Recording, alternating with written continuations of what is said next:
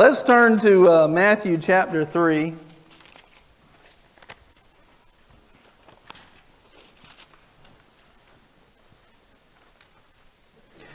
And let's read real quick verse 11 in Matthew chapter 3. We've been talking about the fire of God. The fire of God.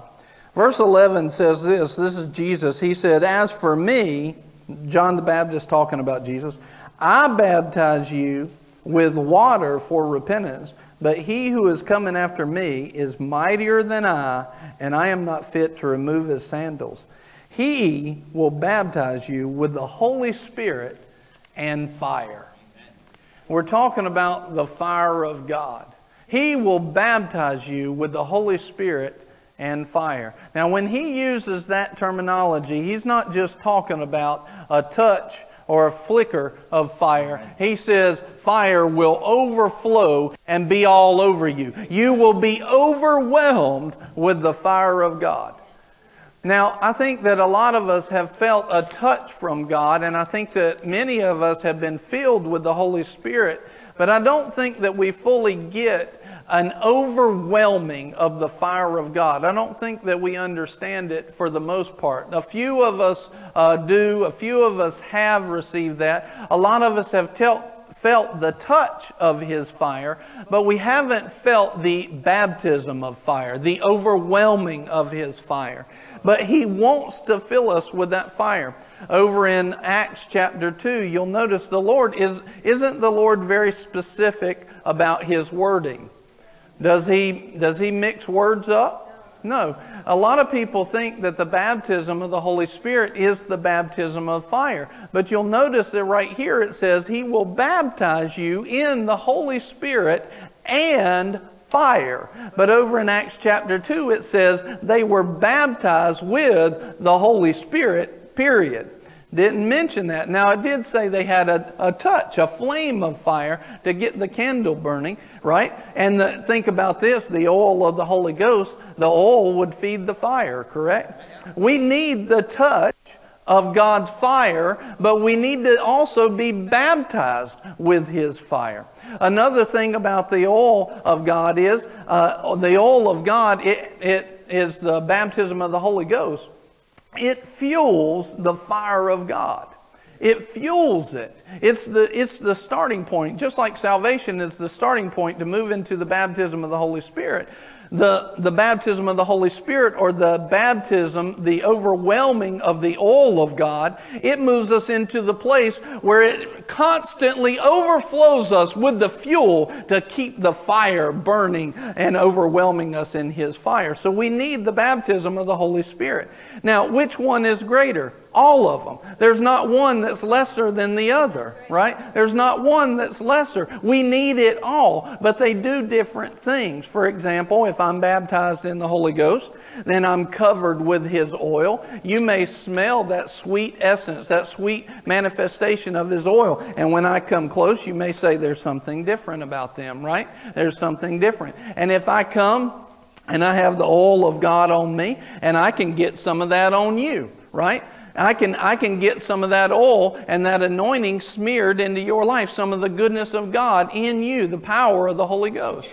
The thing about the fire is this is I don't have to touch you. If I'm lit up in the flame of fire I can be standing here. Number 1 it has a presence to it. Number 2 you can feel the heat. It has to do with the manifestation. The other thing about the fire of God is now I come over here filled and overflowing with the fire of God. I catch you right? I catch the person next to me. There, there's a power there uh, that we need in our lives. We need both to be baptized with the Holy Ghost and baptized with fire.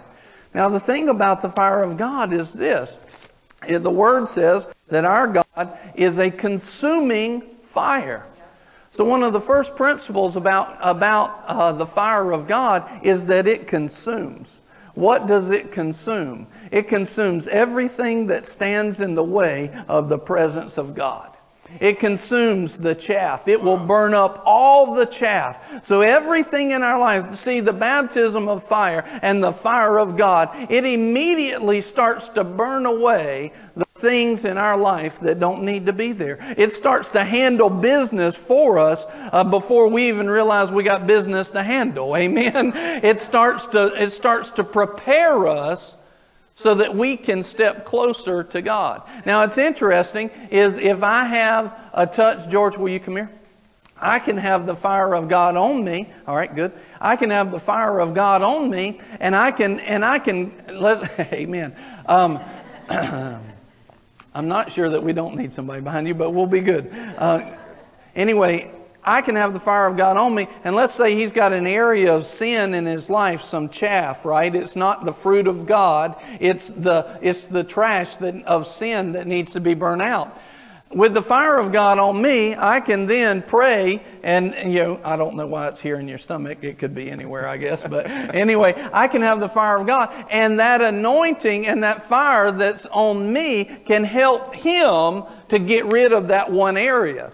But a consuming fire, somebody who's baptized and overwhelmed with the fire of God, it's happening all the time. It's happening all the time. So, in other words, that fire is constantly burning out what doesn't need to be there. And then what does that allow us to do? All right, uh, Chris, will you come here? You can put your hands down. All right, back up just a little bit. All right, so Chris, stand here.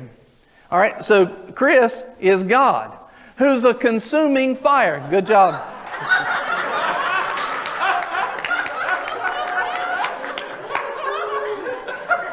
Go sit down.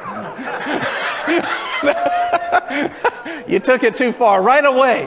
Right away. Just one. This is, haven't you seen the movie, you know, Evan Almighty and he messed up? That was right away. It didn't take you any time. Good job. All right.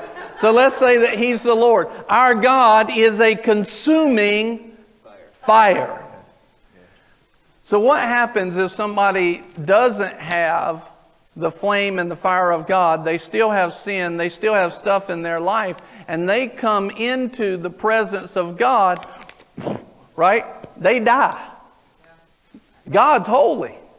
His, his fire consumes everything that's not of Him. The only thing that stands in His presence is the holy things of God. So, as Christians, the reason why we need the fire of God is because we don't come and stand in the presence of God without having the fire already done a work on us. We need the fire of God. So we need, we need the presence of God because in the presence of God, all of His goodness, all of His power has an ability to pour out those blessings. It has an ability to heal, to set free, to deliver. It has all of that in the presence of God. But we can't hang out in the presence of God unless the fire's done its work. So we need the fire of God. So the fire of God here, um, let's say that I, you know, he's not overwhelmed and baptized with the fire, but he's around somebody that can help him get there. The Holy Spirit empowers us to get rid of that stuff. The fire of God burns it out. And let's say that he's gotten rid of everything that God's shown him right now. A lot of times, what happens in my experience, that person can come up and they can have a touch of God, but they can't stay there long. They can't stay there long. Why?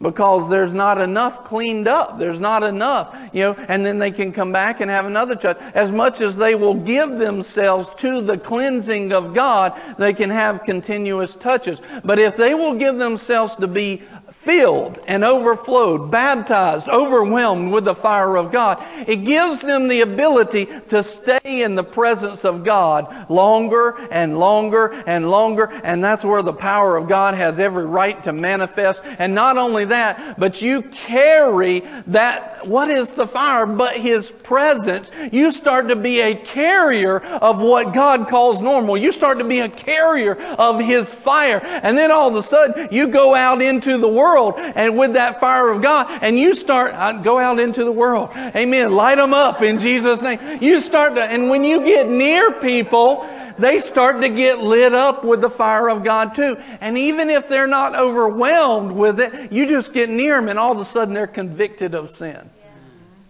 You don't say a word. They're convicted. Why? Because the fire is there, it's consuming of the things that would keep them out of the presence of God. The Lord wants every man to come into His presence, but every man cannot come into His presence. In Exodus chapter 20 and verse 20, it gives us the idea of that. It's like, I'm giving you, I'm telling you this, the mountain was on fire, the thunder and the lightning had come down, and the people were putting it in reverse. Beep, beep, beep. They're backing up. And Moses was saying, No, no, no, it's not for you to back up, it's for you to come in. But don't forget, basically, I'm paraphrasing, He's holy. He's righteous.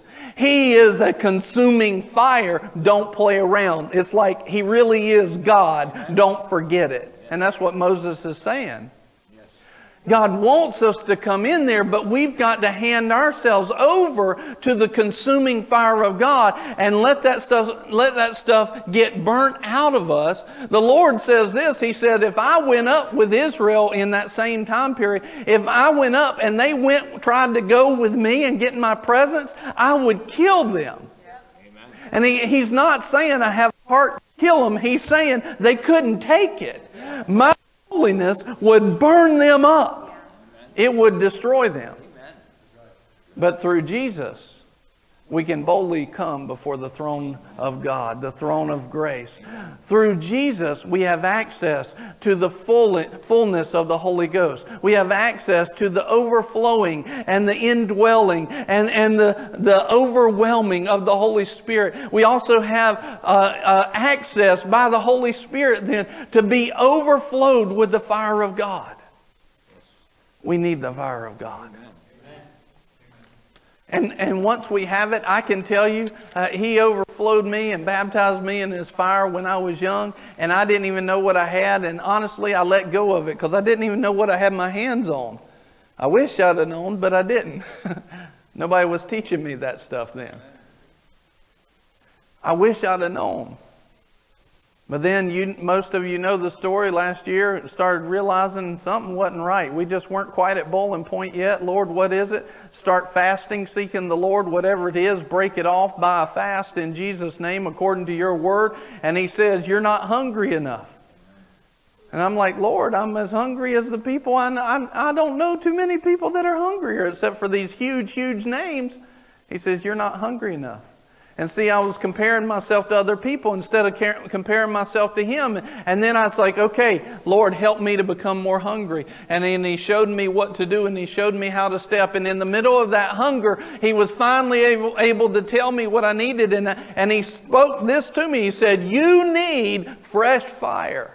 I said, Glory to God, give me fresh fire. I started believing the Lord for fresh fire. The fire of God started to come, started to feel, started to overflow again. The power of God started to return. Now I know what it is, and I know I know to hold on to it. I know to cherish it. I know to walk in it. I know I know to keep it on me because I need the fire of God. We need the fire of God to overwhelm our lives because this world needs people that are on fire. Amen. It needs people that are on fire. The world is looking for something real. And we have the answer. But we've let our flesh step in the way and say, I'd rather be comfortable than to give myself to the consuming fire. We've got to back up and say, wait a minute. If he loves me like he says that he does, and he's truly that, and He will show me how. He will show me and strengthen me to step out of my comfort zone and step into the consuming fire of God and move into what He has planned so that I can be the hands and the feet of Christ, walking in a fullness of the Holy Ghost and a fullness of that fire, baptized in it, so that when we go to pray, stuff happens. It's not just theory. It's not maybe, maybe it will, maybe it won't. No, it happens in Jesus' name. It happens. We need God's normal in our life. The world needs His normal. So in Matthew uh, chapter 3, it comes to the place where, where John says Jesus will baptize you with the Holy Spirit and fire. But before he says, it says John prepared the way for Jesus. In order to have the fire of God, the baptizer in the fire is Jesus. According to that verse we read. He's the baptizer. We need to open up the way for him to come in and bring the fire that he wants to bring. And in order to do that, John did certain things. John says, he told everybody, repent, change your way of thinking. In other words, uh, repent is not just, oh, woe is me, I'm horrible, I'm bad, and I'm going to stop being bad. Repent, he was saying, stop thinking about the kingdom the way that you thought about it. Stop thinking that Jesus is going to walk, waltz in here and make all your problems go away. No, you are to partner with God, and that means you start to realize that He doesn't want to just come in here and solve it all like Moses standing before the whole kingdom of Israel, the nation of Israel. God wants people that will be like Him, that will move like Him, that will be His children. Change your way of thinking. You were going this way, start going this way. Start seeing yourself as a child of God and see a child of God doesn't put that kind of sin on. A child of God recognizes that he's royalty. A child of God says, No, I don't do that because I'm royalty. I'm, king, I'm a king and a priest. A child of God starts to say, I'm different than that all of a sudden sin becomes a lot easier to deal with because your mindset has changed. You've changed and turned in your thinking. So John said, repent, change your way of thinking. He says also, we need to make our way straight and clear. This is all in Matthew chapter 3. We need to make our, our way straight and clear for Jesus to enter our lives. Get the stuff out of the way. Clear the path. Do what's necessary for Jesus to have the easy entry into your life. It's not that he can't move the stuff in your life. It's that it's not his job anymore. It's ours. It's our job to make clear the path. He's already empowered us to clear the way. It's our job to do it. And what are we doing? We're clearing the path so that the fire of God can come in. We must purpose ourselves to identify and kick out sin by the supernatural power of God that He has given us. We must purpose ourselves to identify and kick out sin by the supernatural power of God that He's given us. We must be bearing fruit. This is a sign of true repentance. We need to ask ourselves, I went through a series of questions. I don't know that I can remember them all now, but it's like this. When's the last time you personally led somebody to the Lord? When's the last time you personally led somebody to be filled with the Holy Ghost? When's the last time you personally prayed for somebody and they were instantly healed? If we don't have this fruit in our lives, then we're not bearing the fruit of Christ in our lives. In other words, it's not, if you, I would say that the majority of people hearing those questions cannot say recently to answer all three of those. That's where the American church is. But we don't need to be condemned because of that. We need to see that there's a different goal than the church has been setting. We've, we've, we've had a default mindset that if we come here on Sunday morning and we go to a life group, we can check a box. Good, we've done our job. We've not done our job at all. If this isn't changing us to be producers of the fruit of God, we're wasting our time. You're lukewarm. You might as well, you know, just not believe at all. God said, I'd rather you be cold than lukewarm. But what he really wants is for us to be hot. Yeah. Amen. He wants to, us to be on fire. We must be bearing fruit. That's a true sign of true repentance. It's not okay just because we're born again and go to church. John said to the Pharisees, he said, Don't tell me that, that we're children of Abraham. He said, God's able to raise up children of Abraham of these rocks. Well, I go to church and I go to a spirit filled church and they see the power of God. That's not enough. God can, God can manifest people in here that'll do that all day long. We need to be producing fruit. You remember, you know, I'm, I'm not going to get into too theological of a discussion, but you remember when he went to the fig tree and it, produ- it had no fruit on it? And he brought the curse that was already on the tree to an end in that tree. Because that tree was designed to produce. And it wasn't even the season for figs. What right does that tree have to tell the King of Kings, I'm not having fruit no matter what season it is? He's the King of Kings. I don't believe that the Lord designed anything in the beginning, and that means we need to be walking in it now. I don't believe that He designed anything to be unproductive. I believe it's all designed to be productive. And that was the problem with the tree. It already had the curse on it. Jesus just said, You're bringing a curse to the children of Abraham. You can't do that anymore. That's why it came to an end. He brought the curse in the tree to an end. Well, he says this to the Pharisees and to the children of uh, Israel. He says, Look, don't just tell me that we're children of Abraham. He'll rise up children from these rocks. In other words, don't just say, Well, I go to church and they get people born again. No, no, no. We are all designed to produce the fruit of God. And we're not going to have that unless we start to repent in our heart and our minds and we start to realize this. And then ask Jesus to baptize you with the Holy Spirit and ask for Him to baptize you with fire. Know that now that Jesus prayed and the heavens were opened, you pray from a position knowing that God will not withhold any good thing from you. The heavens are not closed up again. Jesus opened them. I think it was in Luke, the same story. Jesus opened up the heavens through prayer. The heavens are open. The king is on his throne. We are, we are part of his body. We're, you know, this is who we are. We're his hands and his feet. Everything that's under his feet is under your feet. You're raised up spiritually and seated with him in heavenly places at the seat of authority. The heavens are open. We're not waiting for the heavens to be open. We're waiting for mankind to figure out they need to be productive. That's what God's waiting on. And we're the kind of people that's going to say, That's us. That's us. That'll be me.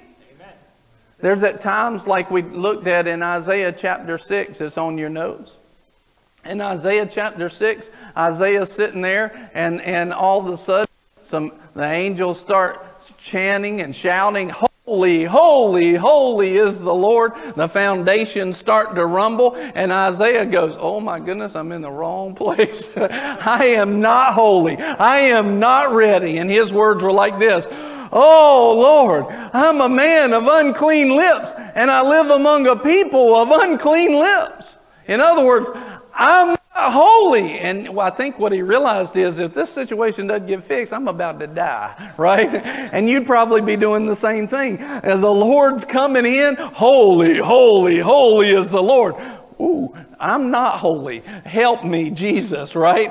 And all of a sudden, the angel, this is the thing, maybe you felt like that before.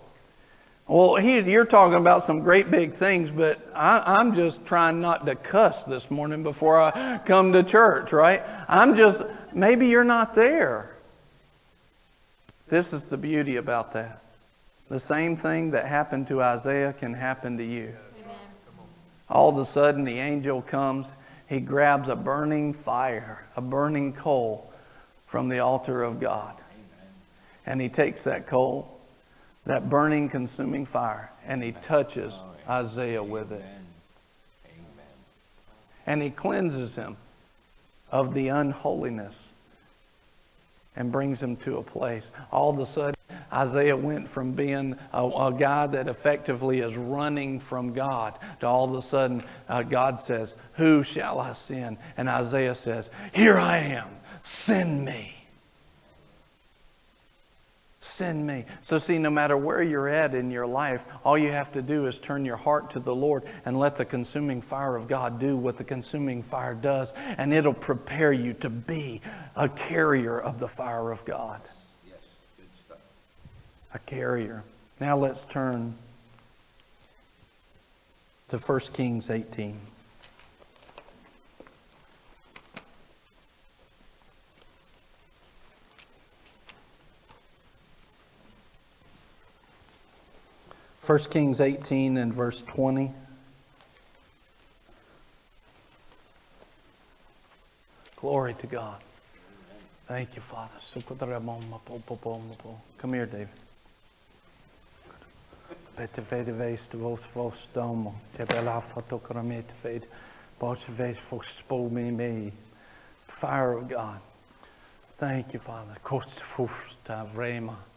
blev nu glömma blev klastini befinnikonda Mount Friatist.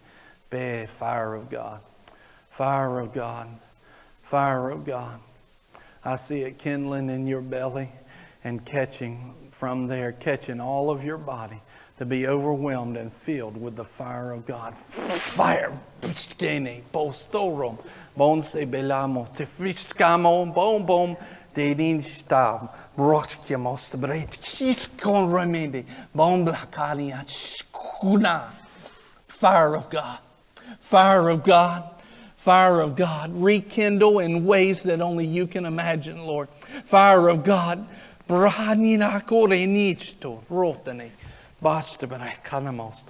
He's touching you differently this morning. Gombra fasto. Frota mosto in the mostly. Bain the best, veit face, day no more pocho to. Frannamas gormici, mebe bofraina bostin, ni. Glory to God. Burn, Lord, burn. Take away in all of us the unclean lips. Take away the unclean lips and prepare us for your glory. Prepare us for your produce, for your production. Prepare us, Lord. Prepare us. Thank you, Father.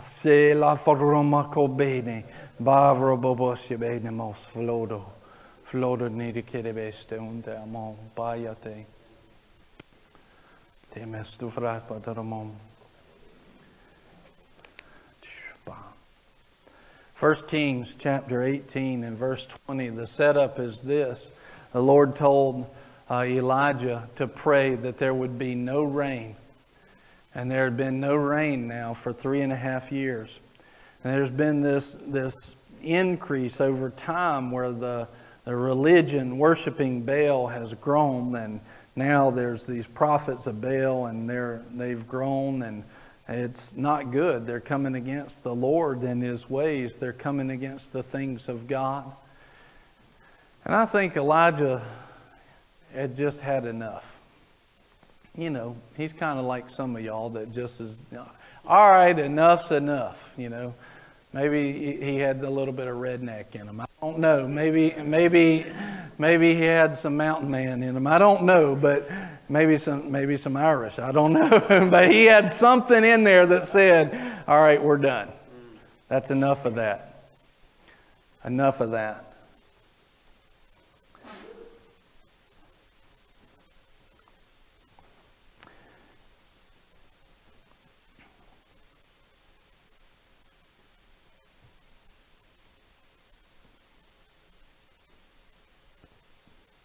Elijah said in verse 15, he says, As the Lord of hosts lives before whom I stand, I will surely show myself to him today, to Ahab, King Ahab. So Obadiah went to meet Ahab and told him, and Ahab went to meet Elijah. When Ahab saw Elijah, Ahab said to him, Is this you, you troubler of Israel? He said, I have not troubled Israel, but you and your father's house have, because you have forsaken the commandments of the Lord and you have followed the Baals. Now then, send and gather to me all Israel at Mount Carmel, together with 450 prophets of Baal and 400 prophets of the Asherah who eat at Jezebel's table. Ahab sent a message along among all the sons of Israel and brought the prophets together at Mount Carmel. Elijah came near to all the people and said, How long will you hesitate between two opinions? If the Lord is God, follow him, but if Baal, follow him. But the people did not answer him a word. You see, this is so uh, apathetic. It's so much like uh, the culture all across the world today. Like everybody in America almost says they believe in God. There's very few that don't say that. But where's the production? Where's the fruit of it? And even when they're challenged, they just look and stare and give the blank you know, face like, oh yeah, that's great. Who's this guy? You know, and they just don't say anything. It's like, where, when are we going to produce? That would be my, like me standing up and saying, why are you going to let this sin stay in your life and not go after God? If God is who He says He is, then let's go after Him. We have an eternity to fight for for people. We have the burdens of others to lift up. We have the fire of God that needs to get on them. If He really is the Savior, if He really is Jesus, then let's do it and quit making excuses about it. That's basically what Elijah said. Why are we stopping and coming short of a production? Why are we letting the things of the, of the Lord that can do so much sit on the sidelines? Let, let's put Jesus in the game, which means Jesus got to get in us. He's so willing to get in the game. Put me in, put me in, put me in, coach. He's, he's, he's pulling on your heart constantly. Put me in your life. Put me in the game. And we're sitting there going, Yeah, we went to church. That's not enough. God can pull out of these rocks the power and the miracles of God. His glory, His holiness. He can pull out of that. Why are we playing around? If God is truly God, then there's no other response but to go after Him with everything we have. If He truly is the creator of the universe, the King of kings, and the Lord of lords, there's no other thing but run after Him with everything that we have. There's nothing short of that that will satisfy a God of all power and love. So we can sit back and play church, or, and this is what Elijah's saying. And, and he says this, and they don't even give him an amen. they just look at him. Praise God, it didn't record what they were thinking. that would have been disappointing.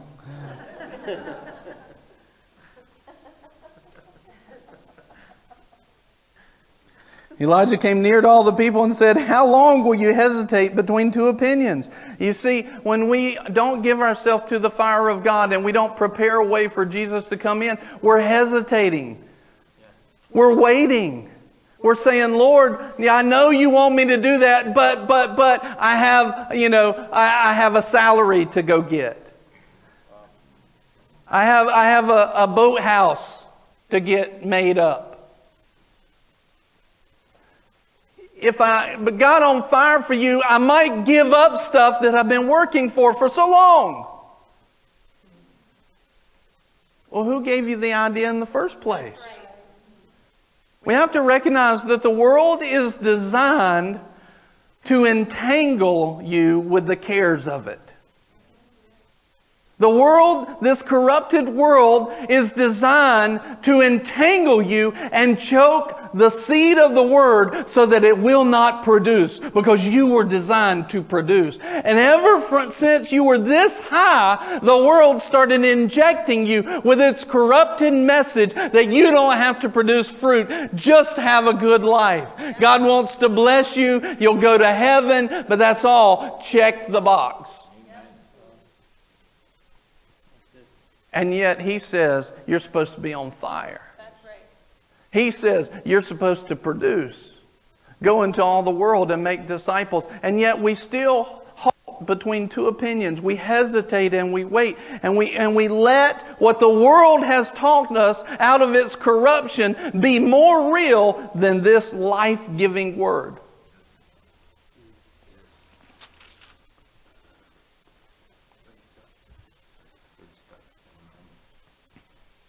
Why do you hesitate between two opinions? If the Lord is God, follow him. But if Baal, follow him. But the people did not answer him a word. You see, this right here defines really what's going on with most people is they really don't believe that God is God. Because if they did, they would get a revelation. And that revelation would move them to action. it would move them to a place where you couldn't stop them. You couldn't stop them. The devil couldn't. You couldn't. Their confidence would not be shaken. Their joy would not disappear. Their expectation would be so high they'd constantly be seeing the things of God because God is God. Yeah. We just haven't believed it. Then Elijah said to the people, I alone am left a prophet to, of the Lord, but Baal's prophets are 450 men. Now let them give us two oxen, and let them choose one ox for themselves and cut it up, and place it on the wood, and put no fire under it. And I will prepare the other ox, and lay it on the wood, and I will put a fire under it. I will not put a fire under it. Then you call on the name of your God, and I will call on the name of the Lord. And the God who answers by fire, he is God. And all the people said, Amen. That's a good idea. See, we've got to be willing to come and put our stuff on the altar. Put our flesh on the altar. Say, Lord, we, we got to be willing to step out and say, Lord, if you're God, fire me up. I'm going to prepare a place for the fire to come. And that place is prepared by me saying, Lord, in honor, that's preparing the altar, in all honor, I honor you. I humble myself to you. And I put me on that altar.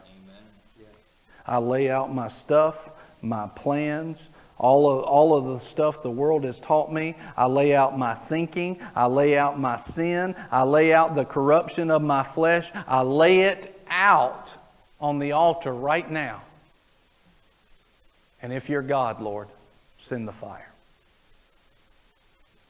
Right now, I want you to start thinking about that because in a few minutes, I'm going to call you to lay out your stuff on this altar through humility.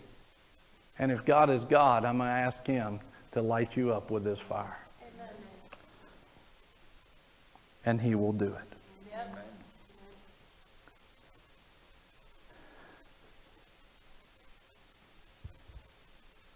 Then you call on the name of your God. I will call on the name of the Lord. And the God who answers by fire, he is God. And all the people said, That's a good idea. Verse 25 So Elijah said to the prophets of Baal, Choose one ox for yourselves and prepare it. First for you are many. And call on the name of your God and put no fire under it. Then they took the ox which was given them, and they prepared it and called on the name of Baal from morning until noon, saying, Oh, Baal, answer us. But there was no voice, and no one answered. And they leaped about the altar which they made. And it came about at noon that Elijah mocked them and said, Call out with a loud voice, for he is a God. Either he is occupied, or maybe he's gone outside, or is on a journey, or perhaps he's asleep and needs to be awakened. You have to understand that a conviction in your heart will bring out some things that people think are weird, but it also puts you in a place where there's no going back. Man, if God doesn't answer by fire, Elijah did. Elijah's gone. he, he, he, would be one of those, and he was not, but it wasn't because God took him. Because the prophets of Baal, they destroyed him. He put him, he's mocking their God. Pastor Rodney does a lot of that. I like it. He mocks the God of religion because the God of religion chokes out things. It's the same thing Elijah did. But it puts him into a position, just like it'll put you into a position to actually receive from the Lord. To receive. Elijah mocked them. Verse 28 so they cried with a loud voice and cut themselves according to their custom with swords and lances until blood gushed out on them. When midday was past, they raved until the time of the offering of the evening sacrifice, but there was no voice and no one answered and no one paid attention. So they went through noontime, they went all the way up to evening time. yelling, screaming, cutting, and nothing answered. There was no voice, no one answered, and no one paid attention. Then Elijah said to all the people, Come near to me. So all the people came near to him, and he repaired the altar of the Lord, which had been torn down. Right now, we need to just repair the altar of the Lord. See, right now, I believe that conviction in your heart is grabbing you, and you're saying, you know what? I haven't, I haven't done what I needed to do. Lord, let me prepare the altar of my heart right now. Let me humble myself to you. Father, I repent. Just bow your head right now. If you need to say that, matter of fact, we can just all say it, but mean it with your heart. Lord, I repent. I change my way of thinking. I need to be productive. And I need to go after you with all my heart. Thank you, Father. Just sit there for a second and, and, and prepare the altar of your heart. La yokotoma yapoko predene, forter rastan ani epetutudine glonginamos. Se vetucius iumatso drabotanimi anci didef glo, clancis coma canticies cotgerefest, frens tomato la placonime e kum um pampacania po cum papa ostita, sotana ma sofretene, dene mococibete. Lord, work in everyone's hearts that's hearing this. Help them prepare that altar. Help them to take their will and place it on the altar. Help them to take their will and empower it to do your things. Lord, help them to see the things that need to be on the altar and strengthen them to place them there. Thank you, Father. Glory to God. Glory to God.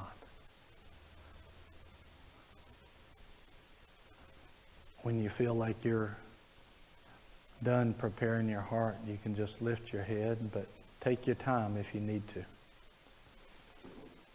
Too often we rush and we need to wait.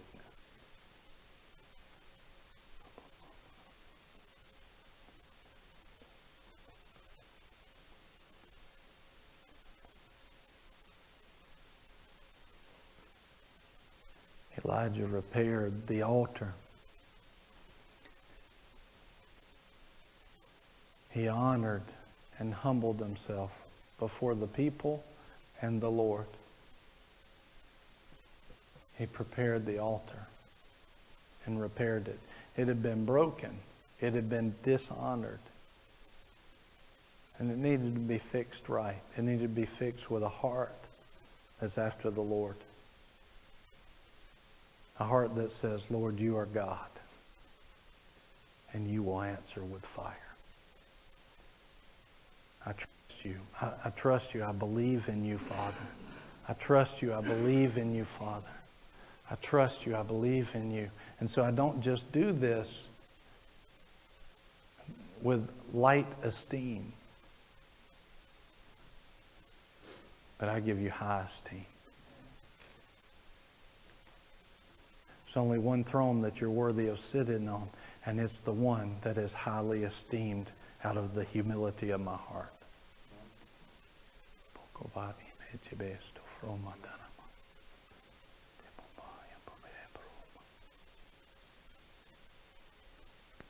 Thank you, Father, for helping to prepare the altars and repair them.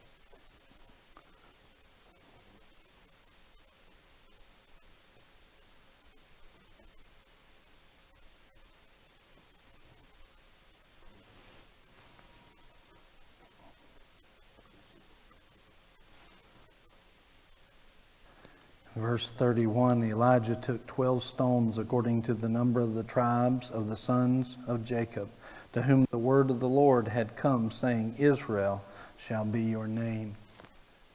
In other words, he was honoring the God of Abraham, Isaac, and Jacob. He was honoring a covenant God. You're a covenant God. Lord, we put you in our hearts as a covenant God, one who won't break your promises. We put you in our hearts as one that you will uphold your word, Father. You will uphold your word. You will uphold your word. You are a covenant God. Thank you, Father. So, with the stones, he built an altar in the name of the Lord, and he made a trench around the altar large enough to hold two measures of seed. Then he arranged the wood and cut the ox in pieces and laid it on the wood. And he said, Fill four pitchers with water and pour it on the burnt offering and on the wood. And he said, Do it a second time. And they did it a second time. And he said, Do it a third time. And they did it a third time. And the water flowed around the altar. And he also filled the trench with water. Now, I, I, would say for most of my life, it's just in the last few months that this has come out to me, and I think it was through Pastor Rodney that said it, but for most of my life, I thought the water was to just show that it's even harder to catch on fire. But you have to remember, they were in the middle of a three and a half year drought. Three and a half years, no rain. The most precious thing that they had was water. This was not a proven that God's fire was stronger. It was, it was an offering to the Lord. We're going to take our most precious thing. And the word says that as long as the earth remains, seed time and harvest remains, we're going to sow into you the water that we're believing you for because Elijah was there to help bring the rain back into the earth. The word, think about this. Uh, uh, recently, a friend, uh, Brother Teddy Shuttlesworth Jr., he and I were talking about this, and he was talking about he measured up the water. It was enough water for one man to drink for a whole week, a week's worth of water.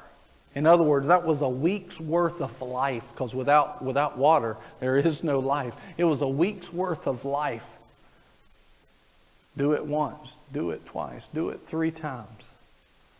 He took something precious and he placed it on that altar that had been repaired. You know, I think that some of you today gave something special, and I think it was in, in preparation. The Lord was already ahead of time preparing you for this message. That you took something, you put it precious up on the altar. You took something, even, you know, maybe it was your finances, but there were things that the Lord prompted you today to do something precious in the offering that took place earlier. And it was because it lines up with this message. He was wanting you to have done something special so that when I got to this point, you'd say, This is for me today. It's important to hear the voice of the Lord and be obedient. He sets us up for blessing. Then he arranged, uh, after he filled it, then the water flowed around the altar, and he also filled the trench with water. I want you to notice something. You remember at the cross? They speared Jesus, and it says, What flowed? Blood and water flowed. Right here, you had the blood of the ox, and now the water flowing. This is a picture of what happens through Christ. See, used to we couldn't just walk around filled with the fire of God, but this is a type and a shadow of Jesus saying that when you come to me through Christ, when blood and water flows, I will fill you and overflow you with the fire of God. He will baptize you with the Holy Spirit and fire.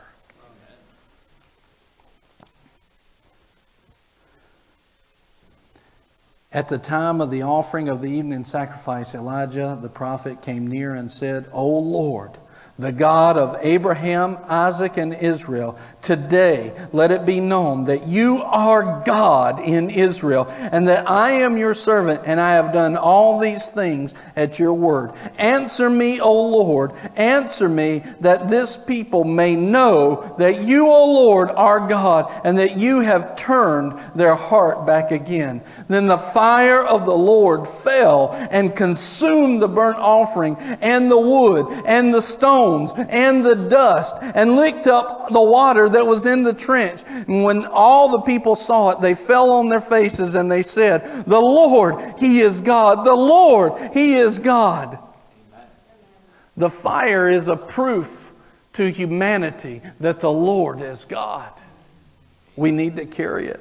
Then Elijah said to them, Seize the prophets of Baal. Do not let one of them escape. So they seized them, and Elijah brought them down to the brook Kishon, and he slew them there. Now Elijah said to Ahab, Get up, eat, drink, for there is a sound of the roar of a heavy shower, the abundance of rain. So Ahab went up to eat and drink, but Elijah went up to the top of Carmel and he crouched down on the earth and put his face between his knees. no, no doubt that song that you were telling me about yeah, was prepared. I know, I know. I knew what I was preaching before. When you said it, I was excited. He was listening to the James Taylor song coming in, and he tell what was tell the tell right here. What were the words again? Um, well, I'd not heard these words in the song before. It says, Jesus, please come and give me strength to stand because I see fire and I see rain. Jesus, please come and give me strength to stand because I see fire and I see rain. That was, you know, the Lord can use stuff like that. That was prophetic for today in this service. Glory to God. You said that I was like really excited back there, but I didn't let you know. He said to his servant, Go up now, look toward the sea. So he went up and looked and said, There is nothing. And he said, Go back seven times. And it came about at the seventh time that, that he said, Behold, a cloud, uh, pull the mic back a little bit. Uh, Behold, a cloud as small as a man's hand is coming up from the sea. And he said, Go up, say to Ahab, Prepare your chariot, go down so that the heavy shower does not stop you hadn't rained in three and a half years. He says, Get ready. You better get going or you're going to get stuck. It's about to rain and there's going to be some mud and it's going to be so heavy. You better get going and know that God's about to pour out. And in a little while, the sky grew black with clouds and winds, and there was a heavy shower. And Ahab rode and went to Jezreel. Then the hand of the Lord was on Elijah, and he girded up, his loins and outran Ahab to Jezreel. Ran in front of the chariot, ran in front of it. We've prepared the altar of our heart today.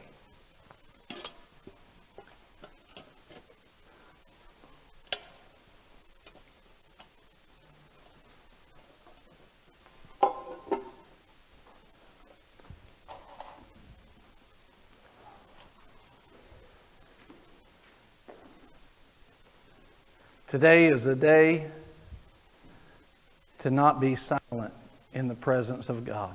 Amen. Amen. Today is a day to stop making excuses. Today is a day to repair the altar of your heart. And if God be God, let him be God. If he is the Lord, and I have prepared in humility a heart an altar of my heart, and I've laid my stuff, my junk, I've laid my life on that altar, then Lord, if you be God, answer with fire. And the one who sends the fire, he is God.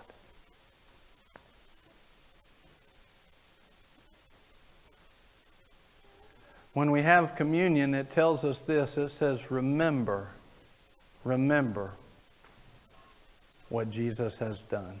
Do this in remembrance of me. Don't lightly esteem it. Don't just take it because you've had it again recently. Don't just take it lightly and say, Oh, I had this the other day. But every time we should remember a choice of a loving Father to send His only Son away from the throne to die at the hands of people that were his enemies. The choice of a son to leave equality with God, go to an earth filled with people that the Word says were helpless, sinners, and enemies. And it's at that time that Christ died for the ungodly. To make a choice where in the garden he was saying he was committed to that choice where he says, Look, I don't want to do this, but not my will, but yours be done. I'm committed to go all the way and make you Lord and make you King. I'm telling you, when you give yourself to, when you lay yourself on the altar and you give yourself to the fire of God, your, Jesus is going to lead you to places where your flesh is going to say, I don't want to do this. I don't want this. And you're going to say, He is God. If God is God, I will follow Him. I will put His will on and not mine. I will let the fire of God burn up all the desires of a corrupted world, all the desires of a corrupted flesh, and I will honor the sacrifice that Jesus paid, the body and the blood that He shed for me. Now, either He's God or He's not. And you need to make that decision today. Either he's God or he's not. And I can promise you, as for me and my house, we will serve the Lord because he is God. I trust him. I believe in him. I've seen the fruit of it. You're seeing the fruit of it by me standing here because I would be dead by physical law if it were not for spiritual law. No doubt. I would be dead, dead, dead. He broke physical law, did a miracle, or else I wouldn't be standing here. You're seeing the fruit of it, of Him, right in front of you. He says, Take a look outside and see that my creation clearly shows His character, His nature, His power. If God is God, then lay yourself on the altar. Amen. Recognize what He's done and remember the price that it took for us to be here today and remember Him. Jesus, you gave your body when you did not have to at any moment. All you did in the garden was say, I am He. I am that I am. And the God of Abraham, Isaac, and Jacob showed up and knocked everybody down. You didn't get on that cross because you couldn't stop it. You got on that cross because you wanted to, Jesus. Amen. Your love put you on that cross and there was not one person that could hold you there. Lord, we remember this morning the power of your love. The power of your love.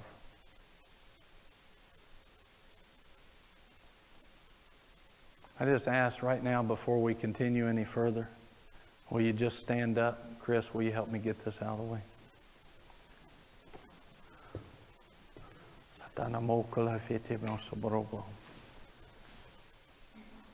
I mean, just over there somewhere. So, I just ask you right now, just put yourself on the altar. Ask everyone to come up. Just, just come up to the altar as representative of the altar of your heart.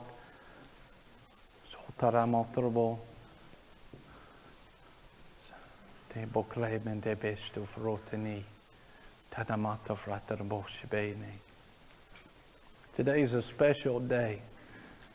This is not, this is not church as normal. This is not the world uh, the world's church normal. This is something special with God. Today is a holy day. Jesus, we remember what it took. We remember what it took for you to be on that cross and to stay there. We remember the love to pay the price of your life, to shed precious blood, to take away all our sin. We were a mess, heading to hell, and your blood stood up and stood in the way. Your life saved us. And Lord, we don't just receive that and then keep going the same way. If we esteem it properly, then we let the blood and the body of Christ change us. If you be, if you be the Messiah, Jesus, and if you be Lord, then we will let God be God. And we will start to produce what you've called us to produce. We'll stop making excuses. We'll stop checking the box. And we don't take this unworthy without, uh, without esteeming it. We esteem it. And right now, today, I want you to take all of this message, every bit of it, every bit of it, and I want you to put all of that honor and all of the preparation of your heart into this prayer. And you know, one of the things, if you get serious with God, He will get serious with you. And right now, as you pray this prayer with me, you connect it to your heart. Don't just repeat words, let them flow out of your heart on a prepared altar of humility and esteem for who God is. Say, Father, today is a new day. I will not stand silent, halting between two opinions. You are God. I recognize it, and I will live like it. Jesus, you are my Lord and my Savior. You're the director of my life. You call the shots, and I will be obedient. Today, everything changes. I believe that you took my sin on you, and that my sin brought you to death. And in the grave, I believe that the Father brought you back to life. And when He raised you up, glory to God, He raised me up too. And I am now a new creation, seated in heavenly places with you. Father, if you be God, fill me with your Holy Spirit and baptize me with your fire in the name of Jesus. Father, that's your word and your God. Do it in Jesus' name. You may take the communion.